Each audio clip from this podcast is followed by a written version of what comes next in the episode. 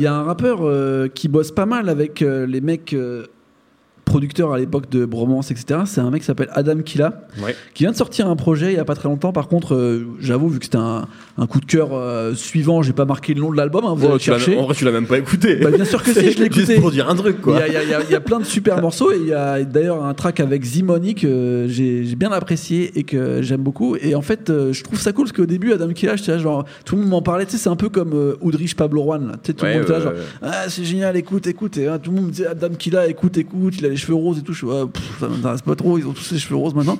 Et en fait, euh, merci au lobby euh, d'Adam Killa, parce que euh, d'ailleurs, dont ATM faisait pas mal partie. Euh, parce que maintenant, euh, vraiment, euh, j'apprécie à chaque fois qu'il sort un morceau, j'écoute. il a un truc à lui qui est un peu différent. Après, on est vraiment dans ce truc euh, atmosphérique euh, qui, qui ressemble un peu à 13 blocs et euh, dans l'esprit de, des prods d'Icas Boy. Donc, je trouve ça c'est un bon complément à écouter avec euh, 13 blocs, ce, ce projet de Adam Killa qui s'appelle Chercher.